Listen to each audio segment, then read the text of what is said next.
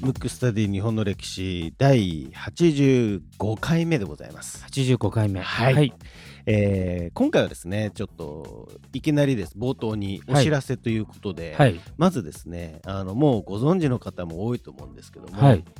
えー公開収録1回目しましたね、はいでそちらのエピソードデータとはい言われるものですね、うんこちらをですねあのブースの方でブースブース B BOOTH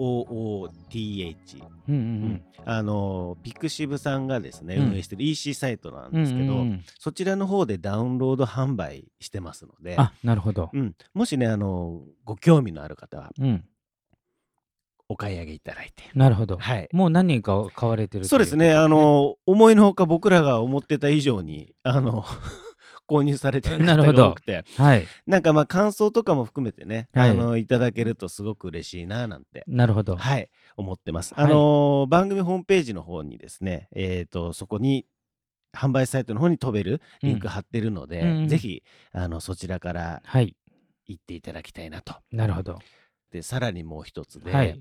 えー公開収録ネタですね、はい2回目もやります2回目もやりまはしいたはいこれはですね11月の2019年11月ですね11月のまあ下旬ぐらいを、はいえーちょっと想定してますので、はいで今ちょうど日程調整中なので、はい詳しく決まり次第決まり次第はいお送りし、えー、とお伝えしますと。はいでさらにですね、はいもう一個配信先がもう一個増えますと。もう一個増えるはい、はいでこれオーディオブック .jp っていうですね、はい結構昔からうん本を、うんブックですね、うん本を音で聞くというサービスをなるほどやってるでも便利ですよね便利なんですよ、うこれはね創業者の方のおじいさんかななんか、はえっ、と目がちょっと悪くなってしまって本が好きだったのに、うんうんうんでそれをい読んだらいいんじゃないかということで始まったサービスなんでなるすけほどどはいそこのですねプラットフォームの方に、うんえーこのムックスタディ日本の歴史が載ると。うんうんうんこれね有料サービスなんですよ。はいでアプリで聞けてはい750円なんですね、はいこの無料でやってるポッドキャストの方は当然なくさずに、うんそのままですはねい、そのまま。で、えっとすでにオーディオブッ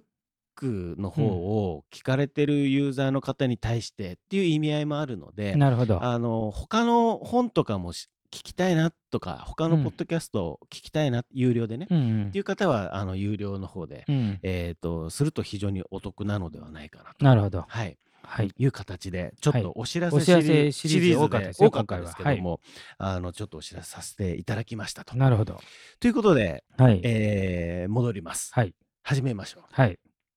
早速、リクエストフォームからリクエストフォーム。はいはい。よろしいですかね。はい。えーラジオネーム、俵山さん。俵山さん。俵はい。山さん。リクエスト人物出来事は、応仁の乱。応仁の乱。はい。なるほど。はじめまして、熊本出身在住、現在住でございますと。はい。 2016年に熊本地震で家屋全壊仮設住宅暮らしの45歳で2代目を継ぐ自営業の植木屋ですはい。いつもウォーキングまたはジョギング中に配置をしていますあウォーキングいいですねね。え走ってたりする時に聞いてるんですね、はい。私は数年に一度大阪出張の際に絡めて京都へ行きますはい。その度に可能な限り寺院巡りをやっていますはい。いろんなお寺が一度応仁の乱で燃えてしまって当時の建物は地下に埋まってるらしく、えー十分になって十分というのは重要文化財ですね、は重要文化財になっているので掘り返すことができない土地ばかりと聞いていますはい。他にも仕事関連のお寺や管理業者等関わりが多くていろんな意味でこれからの京都寺院巡りに参考になればと思いリクエストしますと。と言いながらはい。急に京都へ飛ぶことはないと思いますのではい。タイミングの良い時にお願いできたらと思います、なるほど。えーちなみに71回配信の際にここにたどり着いた私はジョギングの旅に6回から7回の配信を聞いていますはい6回から同じのを繰り返してるってことですかね、繰り返して聞いてる部分がありますので最新の配信を聞くに至るにはしばらくかかりそうですと追いついた際には再度リクエストフォームにご報告させていただきますと。なるほど。はい、もうリ71回目がお気に入りというおことですか、気に入りなんですかこれねは。はい。で結構リピートされてるなっるてほこどとですね。はいえー、田原山さんありがとうございます。ありがとうございます。リクエストフォーム、えーリクエスト応仁の応仁の乱ななんんでですすけけれれどどもも、ランシリーズで、乱シリーズね青人の乱は結構ね、うん幅広いというか、はい、結構ネタが豊富なんで、はいいずれ何回かに分けてやろうと思うんですけど、はい今回は同じなんで、はいしかも熊本の方なんで、はい、近場のうん、島原の乱を島原の乱。どうですか島原の乱って聞いて文庫僕はもうね、まあ、さっきも話しましたけど、さっきも話しました。皆さん知らないですけどね、 打ち合わせ で打ち合ねわせで打ねち合わせでねいうんや、天草四郎ですよ。天草四郎ですよね、うんしかないですね。なるほど、うん、このね島原の乱ってまあはい天草四郎ももちろん当然そうなんですけど、はい。結構なんていうんですかこうまあキリシタン系の乱だと思ってる方も多いんですけど、はいまあまあその側面もあるんですけど、はいもっとねでかいんですよ。えー、あのね思ってる以上にでかい。はい。で幕末以前のうん日本の中では、まあ、最大の一揆なんですけど、まあ、うん一揆というか内乱に近い、うーん。なのでもうとてつもなくでかいんですけど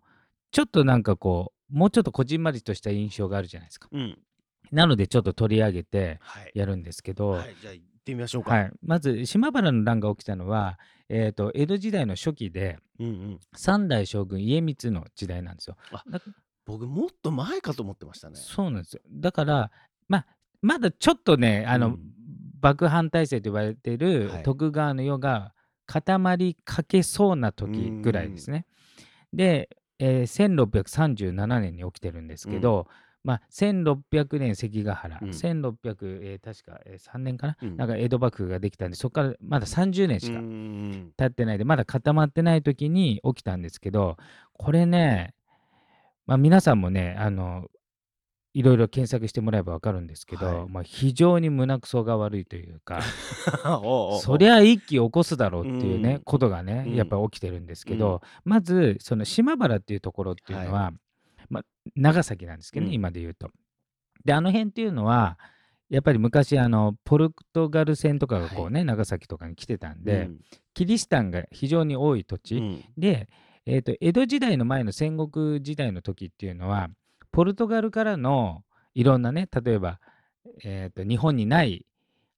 ものとか、うんそういうのが欲しいのとあと貿易をしたいっていうので結構なんていうの大名自らがキリシタンになって、うんなんていうんですかねこう貿易うとんかあとはまあ鉄砲とかはい。武器とかをまあそれでもらおうとうんいう意図もあって積極的にキリシタンえなんていうのキリスト教をうん別に弾圧の逆ですよね、うんもううんす推奨ってい推う奨んというかもう本人がもうキリシタンにですかなっちゃうみあたいな、ーそうかうんそれでもともと島原っていうのは有馬有馬市っていうね、うん有馬晴信っていう人がもともと抑えあの統治してたんですけど、はいそれが変わって、うんあの徳川の時代になった時にね、うん変わって、うんでまだ、えー、と徳川の初期はキリスト教はそこまで弾圧してないんうですよんまあそんなにあの積極的にやるとさすがに言われるぐらいでうん別になんかそこまで、でその後から入った松倉っていううね、ん一族うがんそこの島原を統治することになったんですよ。はいで松倉っていうのは別の場所から移ったんですよ。はいで別の場所から移ったから、まあ、領民からすると、まあ、会社で言うと違う会社からいきなり社長が来たっていあーなうるほとどうんまあなんか昔ながらのやり方してあんまりこうなんていうの従わないってういうか、んなんか自分たちは自分たちのやり方があるみたいうなん感じじゃないですか。だからもうなんていうのかなえっ、とそこをなんとかしないといけないって言ってちょっとね、勢い込んできちゃったから、うんもう強引にいろんなことを進めるんですけどあーさらにちょっとなんていうのかな、まあ、目立とうっていうかあーなるほどうん江戸幕府うにん認められたいっていうのが強すぎて。うんもうやったことがもうとてつもなくひどいんですけど、うんあの多分ねえ江戸時代300近い藩があって、 はい 260年265年ぐらい続いたんですけど、うんまあワースト123に入る暴君ですよ松倉さんが松倉が。はいでまずそのお父さんの松倉重政っていう人が来て、うんまずまあ、農民たちがいるじゃないですか。はい。で江戸時代っていうのはもう基本ほとんど農民なんですよ。うんまあ、武士の方が圧倒的に少ないんうで、んうん。あまあ10%ぐらいですね、はい武士が。だから90%農民とか、まあ、商人とか、はいまあでもほとんど農民なんですけど、でまずやったのは検地という名の、ううんーん、となんていうんですかその持ってる田んぼを測るとうん言いながら、うん全部倍にするわけでおすよ。おお倍。倍じゃうあん例えばね、じゃあ3畳ぐらいのうん。畑だとするじゃないですか。まあ3畳っておおおかしいですうね。んうんうんまあじゃあ10メートルかける10メートルの畑だとするじゃないうですか。ん。 20メートルだってことにするんですよ。おー だということにするするんですようん。倍 に。倍そうすると米もそんぐらい取れんだろってことにななるかなるらほど。そうするとどうなるかっていうとほぼ全部年貢なんですよ。うんうんうん。ほんなら植え地にするわけじゃないですか。はい。で植え地にしては続出ですよ。へーだって倍だかうらんうんうんだ例えばあもうちょっと分かりやすく言うとじゃあ給料ね、はい20万しか持ってないのに40万だっつってそれで税金かけられるわなけるほですよ。ど。うん。そしたら手取りがあ限りなく少ないですそようですよね。でしかうも、ん最初そまず倍なんですうよ。ん。で倍の他に、うんなんかあの城が壊れたから、うんなんか持ってこいとか、うんうんあとなんか何かするから持ってこいとか、うんあとなんか修理するかお前修理ってことだから農業できない上に、うんどんどんさらに上乗せされるわけですよ。よ。それやって、うんあまりにもひどすぎて、うん結局なんていうのこう訴え出るわけじゃないですうか、んうんそうするとみんな拷問されて殺されるんですよあの普通に殺されるわけじゃないんですよ。はあもういや指全部切り落とされたりとか、はいはいはい、だから飢え死にするか、うん拷問で死ぬかなんですうよ。ーんでそういうことを、うんまあ、平気でやってたわけですよ。うんうんうんだからなんていうんですかあのもううーん人間だと思ってないというか、うーんまあ、家畜以下みたいな対応をするわけですうねー。んだからキリシタン以前にまうんずうんうん農民たちうがんそもそも不満を持って一揆を始めるんでなるほどその後にキリシタンも混ざるんうでんややこしいんですけど、うんあの発祥がキリスト教弾圧っぽいんですけど、うん発祥は単にこの松倉がうん頭おかしかったっていう、なるほどそこに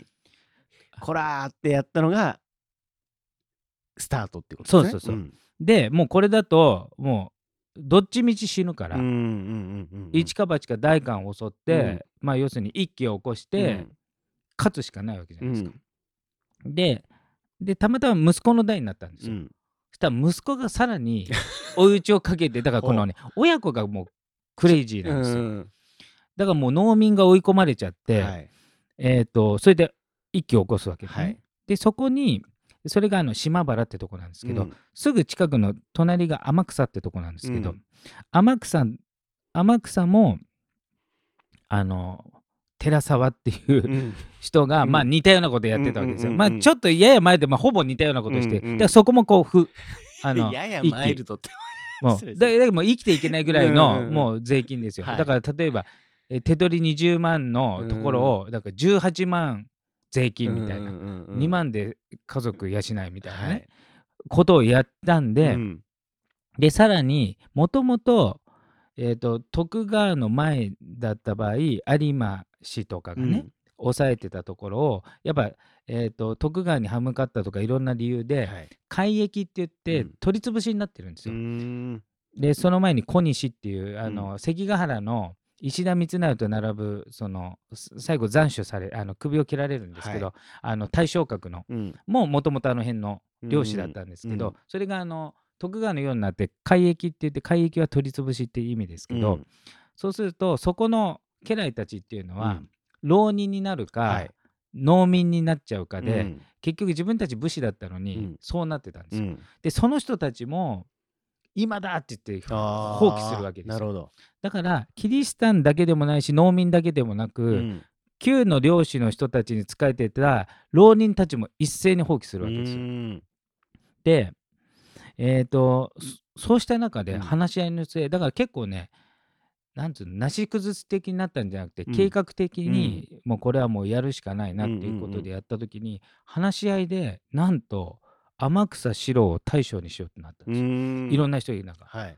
当時若干16歳、うんカリスマがあってなんつうんですかね超神秘的だからうん象徴としていいんじゃないかって、で彼はキリシタンなんですうよ、んなんでちょっとキリシタン色が強いんですけど,、あーなるね、でえっ、とそれがなった時まずそこの元々の漁師の松倉氏が、はいまあ抑えにかかるけど、うん当然抑えられず、はいでっかくなっちゃったよね、はい乱が。うんで幕府うも、んこれはやばいと,、うん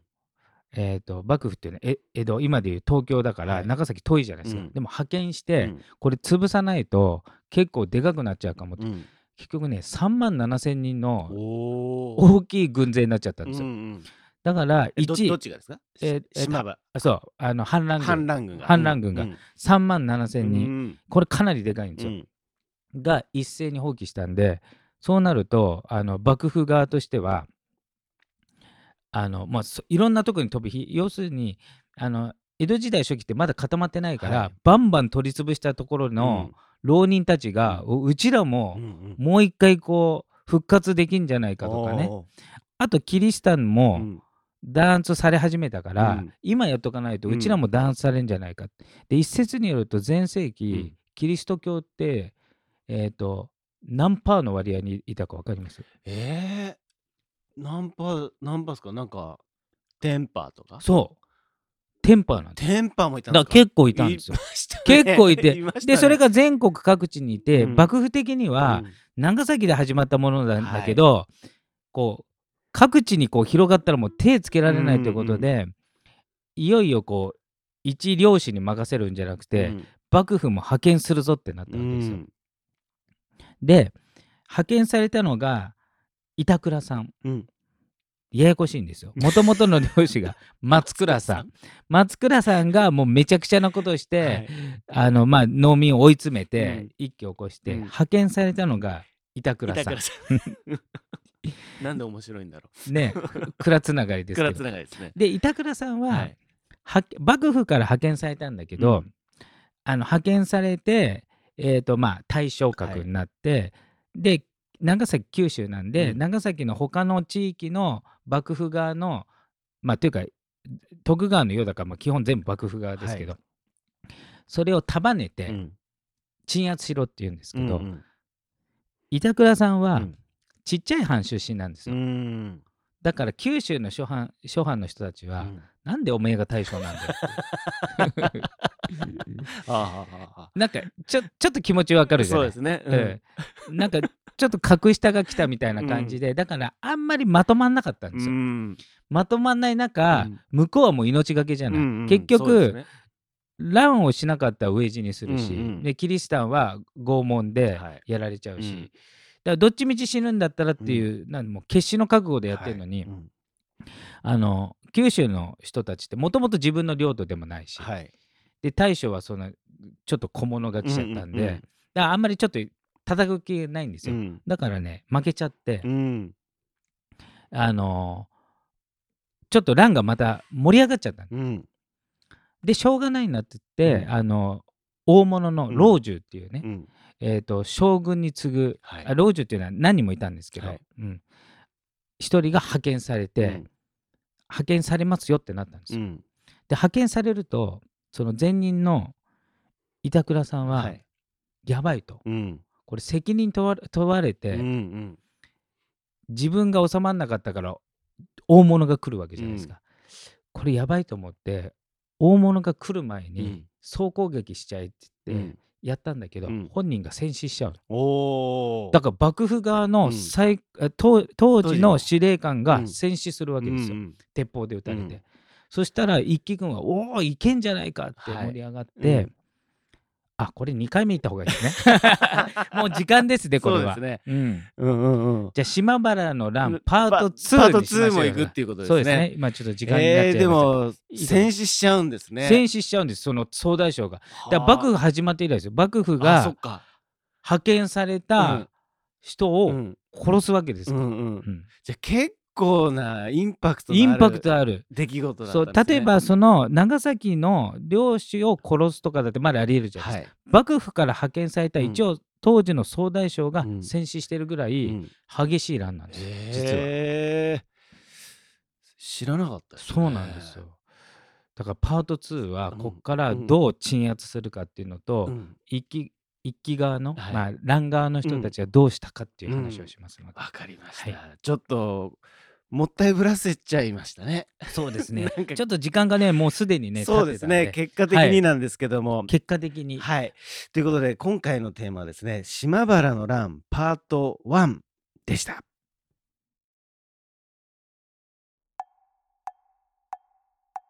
むくむくラジオだべむくむくラジオだべむくむくラジオだべ